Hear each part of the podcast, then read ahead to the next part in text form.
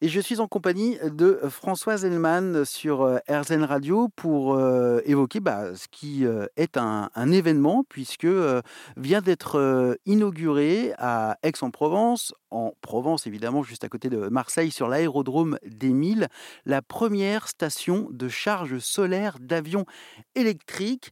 Euh, C'est euh, la société Électropostale qui euh, est derrière ce qui est un exploit euh, dès lors. Bonjour Françoise Hellman.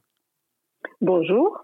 Alors, racontez-nous un petit peu l'histoire d'Electropostal. À la base, ce sont des, euh, des passionnés euh, d'aviation.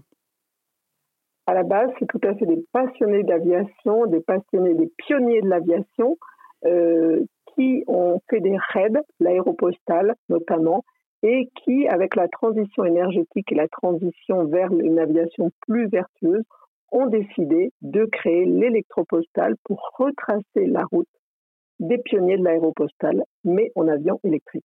Alors, ça va pas se faire du jour au lendemain, évidemment. Oui. Euh, il va falloir du, euh, du temps pour, euh, pour cela. Là, il s'agit de la première euh, station de, de charge solaire. Alors, en gros, expliquez-nous, c'est un petit peu comme une station de, de voiture électrique. Tout à fait. Donc, la base de notre solution, la station, c'est des, des panneaux solaires photovoltaïques, 150 mètres carrés déjà en place, qui rechargent un avion Vélis, le seul euh, avion électrique certifié aujourd'hui. Donc, des mètres carrés de panneaux solaires.